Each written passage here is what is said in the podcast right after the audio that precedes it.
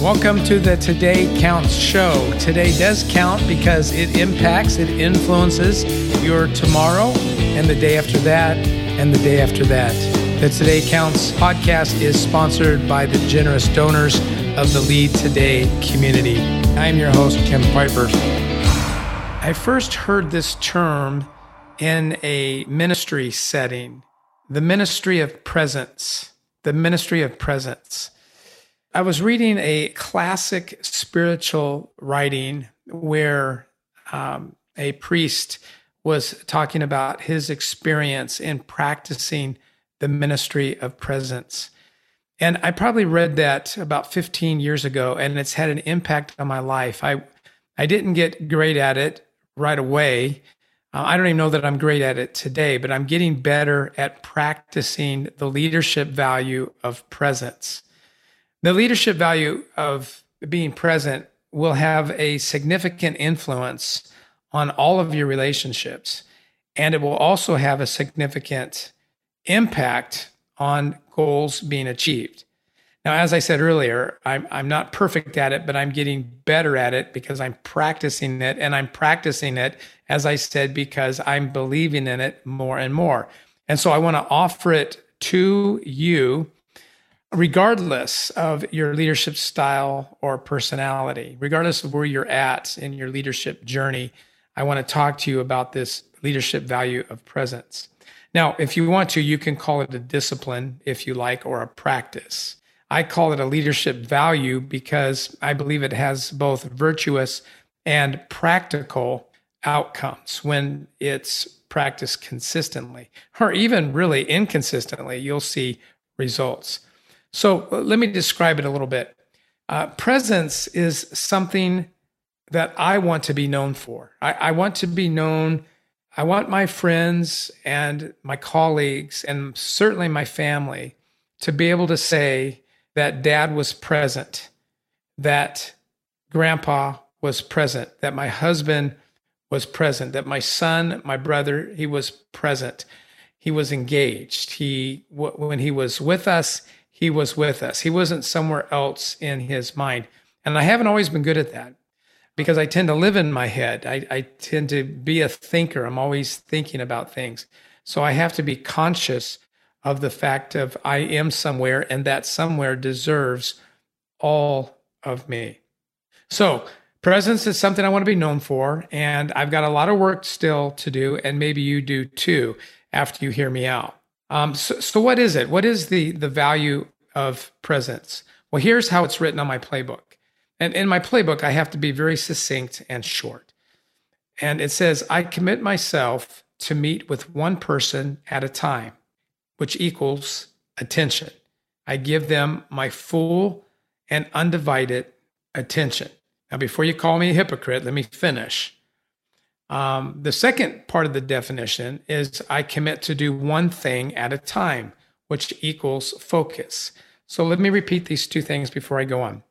To me, the leadership value of presence, uh, to me, the way that I'm defining it is I commit myself to meet with one person at a time, which equals attention. I give them my full and undivided attention. Second, I commit to doing one thing at a time, G equals focus. Now, one thing, which I'll get into in just a second, um, it is dedicated to one goal at a time and one task at a time that's related to achieving that one goal. Not two goals, not three goals, not five, not 10. I don't have anything to do with that anymore. Now, I know that I've got 50 goals in my soul, but the one that I have mined out is the one goal that I'm focusing on at the time. So, first of all, to be present, generally speaking, is to be fully engaged with that person or that goal or that task. And again, I will get more practical here in just a minute. I'll go from the philosophical to the practical. Now, both you and I know that distractions are both internal and external. They, they come from inside of us and outside of us. So when I'm meeting with someone, um, I'm not thinking about my next appointment. I'm not waiting for them to stop talking so that I can say something. I'm not looking over their shoulder. I'm not looking at my computer screen. I, I'm not looking at my phone, and that's a tough one because the phone has become a 21st century addiction. I mean, it is rampant. It's difficult for me. I got that sucker on me all the time.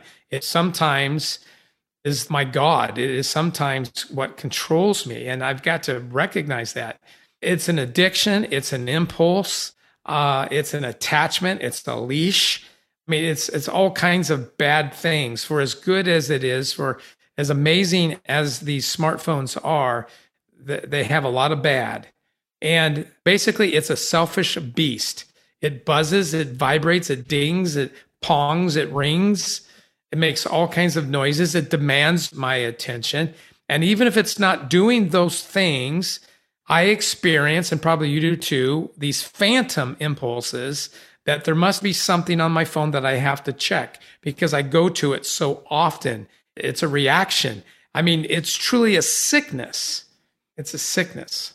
So, presence is also not just about focusing on the person in front of you. It might be good to figure out a way to silence the phone or get the phone away from your, your arm's reach to do something. I've got to work on that phone thing for me. I, I'm pretty good, I think, at being present. But if that phone is within arm's reach, it becomes a problem almost every time. So that's the next thing I got to deal with. It's almost like, can I leave it in the car or maybe just shut it off, put it in my front pocket? And that way, you know, it's more work, right? I got to dig it out of my pocket. I got to turn it on. And I don't think I'm that addicted, but maybe I am. I need to test myself in that way. Okay, so so presence is about you know being fully engaged with that person or persons in front of you. And secondly, it's it's also about focusing on the task at hand, doing one thing at a time.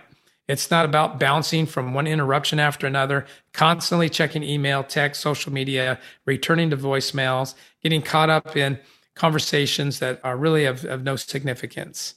You know, when Jim Collins wrote the book Good to Great, I'm oversimplifying, I know, but that's kind of what he was trying to accomplish in his best selling book. It's that you have got to say no to a lot of good things in order to accomplish great things. I'll come back to that in a second. But it's not just Jim Collins. Patrick Lencioni, in his book, The Advantage, um, talks about research where that when an organization or a person picks one goal one goal, their odds of accomplishing that goal skyrocket, significantly skyrocket in the possibilities of getting that goal accomplished. When you pick two goals, it goes down some. So the research shows that one goal, it's amazing what you can get done. Two goals, it's, you know, you still have a good opportunity of getting them. But once you pick three goals and beyond, your percentage of success in accomplishing any of those goes way, way down. There's too much distraction. There's too much energy being thrown out in all kinds of different directions.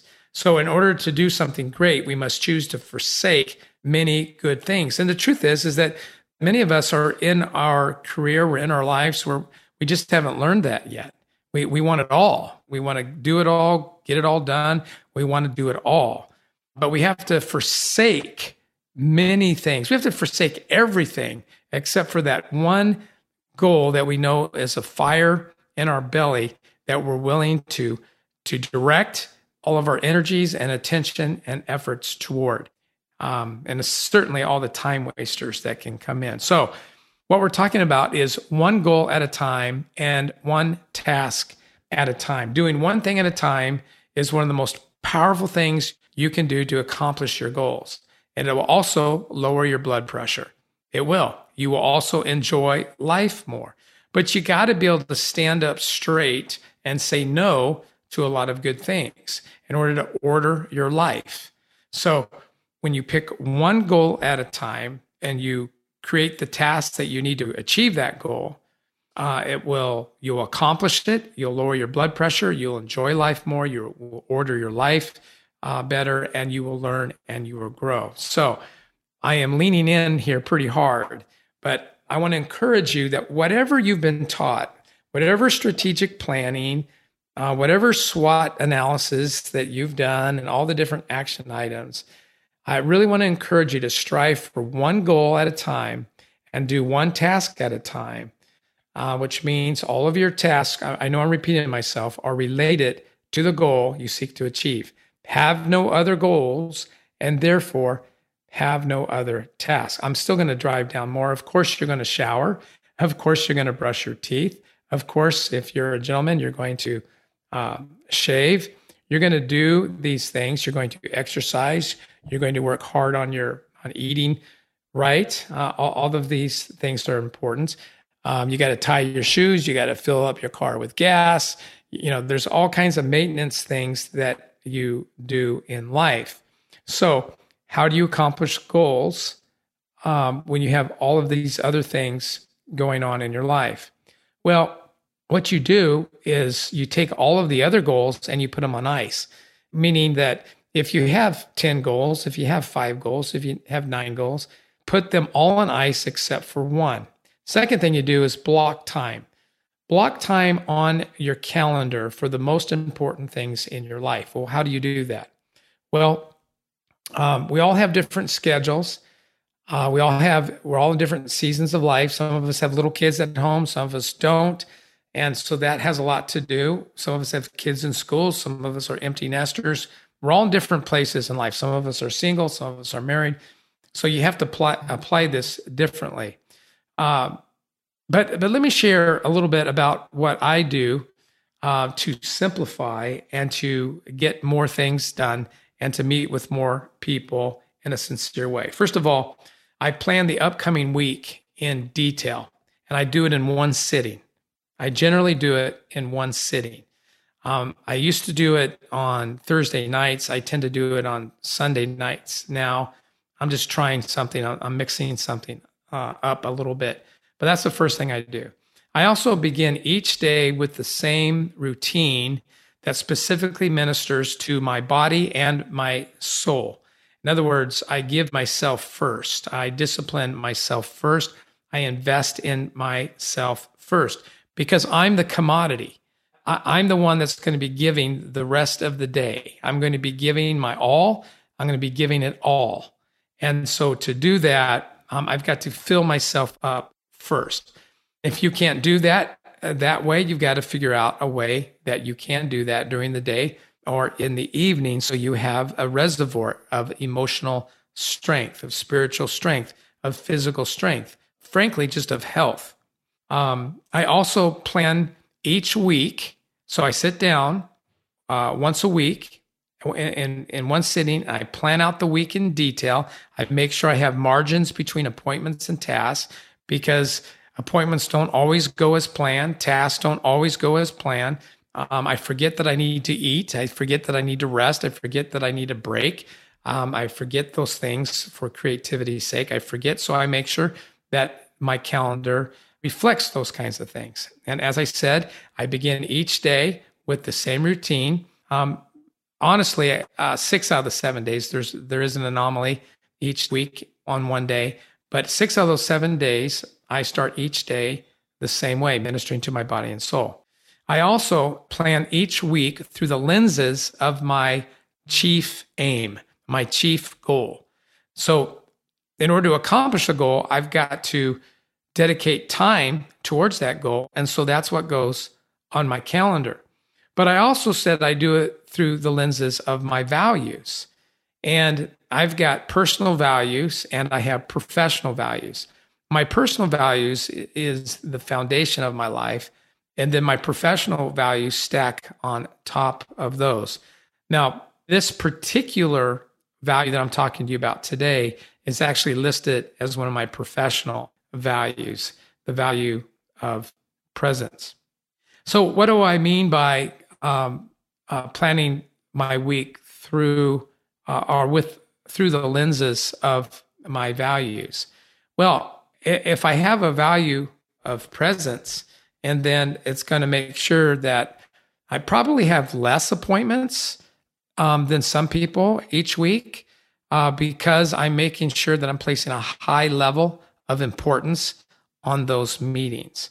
So, one of the things I have noticed is that I'm meeting with less people, but I'm having more significant relationships and results by doing that. Kind of kind of goes back to that cliche. Sometimes it is true that less is more. And I have definitely found it to be true in the sense of relationships and goals. And I'm working on one goal uh, right now. I have one main goal. I've made incredible strides towards that main goal for 2022. And so, looking through the lenses of that goal, my week has tasks listed as appointments. So, I don't typically list tasks on a list. Instead, I list them in my calendar as appointments. And most of my tasks are at a level that requires time. It's not a three minute task or a five minute task. Those things don't get on my radar anymore. Usually takes at least 15 minutes to 30 minutes for the type of task that I need to do to accomplish my goals. And so they actually show up as an appointment on my calendar. That's also um, what I do. So when you look at my calendar, here's what you should see. And, and I do have them color coded, and I know I'm getting kind of weird. I'm getting kind of nerdy on this, but this is really important. So, you know, Stephen Covey came out with the four quadrants. Quadrant one is the urgent and important, quadrant two is the non urgent but very important. And in my experience, I noticed that most of us have a difficult time getting to quadrant two, doing the stuff that's really important, but it's not super urgent. We tend to live in the urgent, the tyranny of the urgent. And so, therefore, it robs us of accomplishing some significant goals, which are always accomplished in quadrant two. Quadrant two is time dedicated to those things that are very important, but they're not urgent, meaning they, they don't have to be done today. So sometimes I have to create quadrant two activities and make them urgent by putting them on my calendar. So that's what professionals do. That's how they get things done. So when you look at my calendar, you're going to see color coded appointments because they represent quadrant one, quadrant two. You won't really see anything on there if you're familiar with the four quadrants of three and four, because they have no business belonging on anyone's calendar who wants to be effective. They're basically, just to summarize it, three and four are time wasters. Um, there's somebody doesn't know what to do with their life. They're burnt out. You know, they, they do some of these things that aren't really healthy, you know, to, to do for you. So when you block a time, what it does is it allows you to isolate a goal, to set it apart so that, uh, and, and even isolate a relationship that deserves more time, that needs more time. So blocking time allows you to isolate the goal. Uh, whenever I'm working with organizations and, and they're talking about st- starting something new and they're trying to fit it in to their current rhythm, I, I try to encourage them, say that doesn't work. You're, you're going to have to isolate that new thing and you're going to have to dedicate resources and dedicate those resources to that in order for it to be accomplished. So here's another thing that you can do when you're, when you're working on your calendar. So remember, nothing goes on your calendar no appointments go on your calendar that you're not looking at through the lenses of your main goal and your values. Anything else there is really kind of foreign and it corrupts what you're trying to accomplish in the mission and the purpose of your life, assuming that you've done the work on on that. And and, and we we'll have some podcasts on on purpose um, also. So here's something that I'll say to myself on a daily basis, and a weekly basis, and a monthly basis. But I, I mostly do this on a daily basis.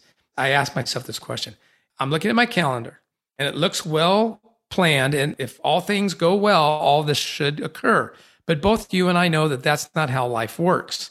No matter how hard I plan that day, no how much, how much margin I create. Now, if I plan it well, if all the tasks are based upon my main goal, the thing I really want to accomplish, and I'm meeting with all the right people and I'm creating margin, a lot of that most of the time will actually happen.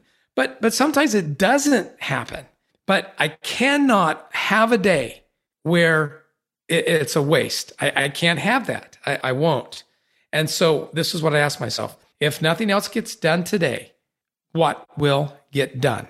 Then when I identify it, I, I change it. I go, if nothing else gets done today, this will get done. If nothing else gets done this week, this will get done. If nothing else gets done this month or this season or this year, this is the thing that will get done. Now, if you embrace that kind of mentality, you're going to see progress in your relationships and in the achievement of your goals. Now, it's always been true, always, always, always. It's always been true. Leaders who plan get more done. It's always been true that leaders who invest time planning and evaluating get even more done. I'm going to add another layer. It's always been true that leaders who invest time thinking through, planning ahead, get a lot done, especially those who evaluate, go backwards now. And I do something really weird at the end of every day. I go back to that same calendar. I use electronic calendar. I go back to that same calendar and I correct it. Meaning, if there's anything on that calendar that was planned that didn't happen, I don't let it sit there. I change it. I change the calendar in past tense from what I had hoped, what I had planned, to what actually happened. I do that because that's the only way that I can evaluate the efficiency, the effectiveness of that week, but maybe even more important, how well my discipline is to follow through on what I said I would do. So I go back and I change it. So then at the end of the week, before I plan the next week, I look back at it and I can grade myself as to my process and my effectiveness. Now, I'm not done yet. Leaders who invest time planning will get more done. But if you also tag at the end of each day and each week, go back and correct it, make it real, make it say what it said. If you're burnt out and you wasted two hours, write it in there, type it in there. These two hours were a total waste, a total waste. Or maybe you got caught up in something you shouldn't be doing.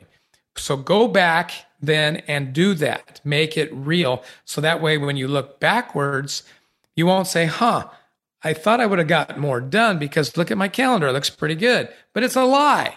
You got to go back and you got to correct it so that it stands for the truth and what really happened. All right. So those who plan, those who evaluate get a lot done, but there's another step. Those who plan and evaluate and learn, they even get more done because they're they're doing better the following week. All right. Those who plan, evaluate, learn, and make adjustments accomplish and enjoy life much more than those who keep scratching their head. keep scratching their head and say, man, I seem to be working hard, but I'm not getting anything done. So remember this one person at a time, one goal at a time, one task at a time that relates to the goal. Otherwise, it doesn't go on your calendar. Focus on one person at a time, one goal at a time, one task at a time. Um, if you do that, you're going to find that you're going to have the power and the courage to start eliminating things out of your life, professionally and personally, because it really is true. In many, many cases, less is more. This is called the leadership value of presence. I could talk about it for a lot longer, but I think that hopefully will keep you coming back and give you some things to think about. Uh, bless you. Have a great day and a great week as you plan out your life. Your life matters, and today matters.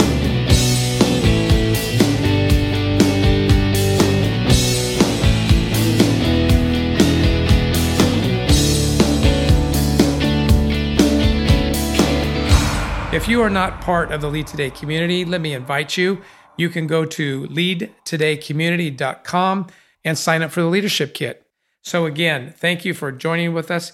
Tell a friend if you enjoyed this. We would really appreciate it.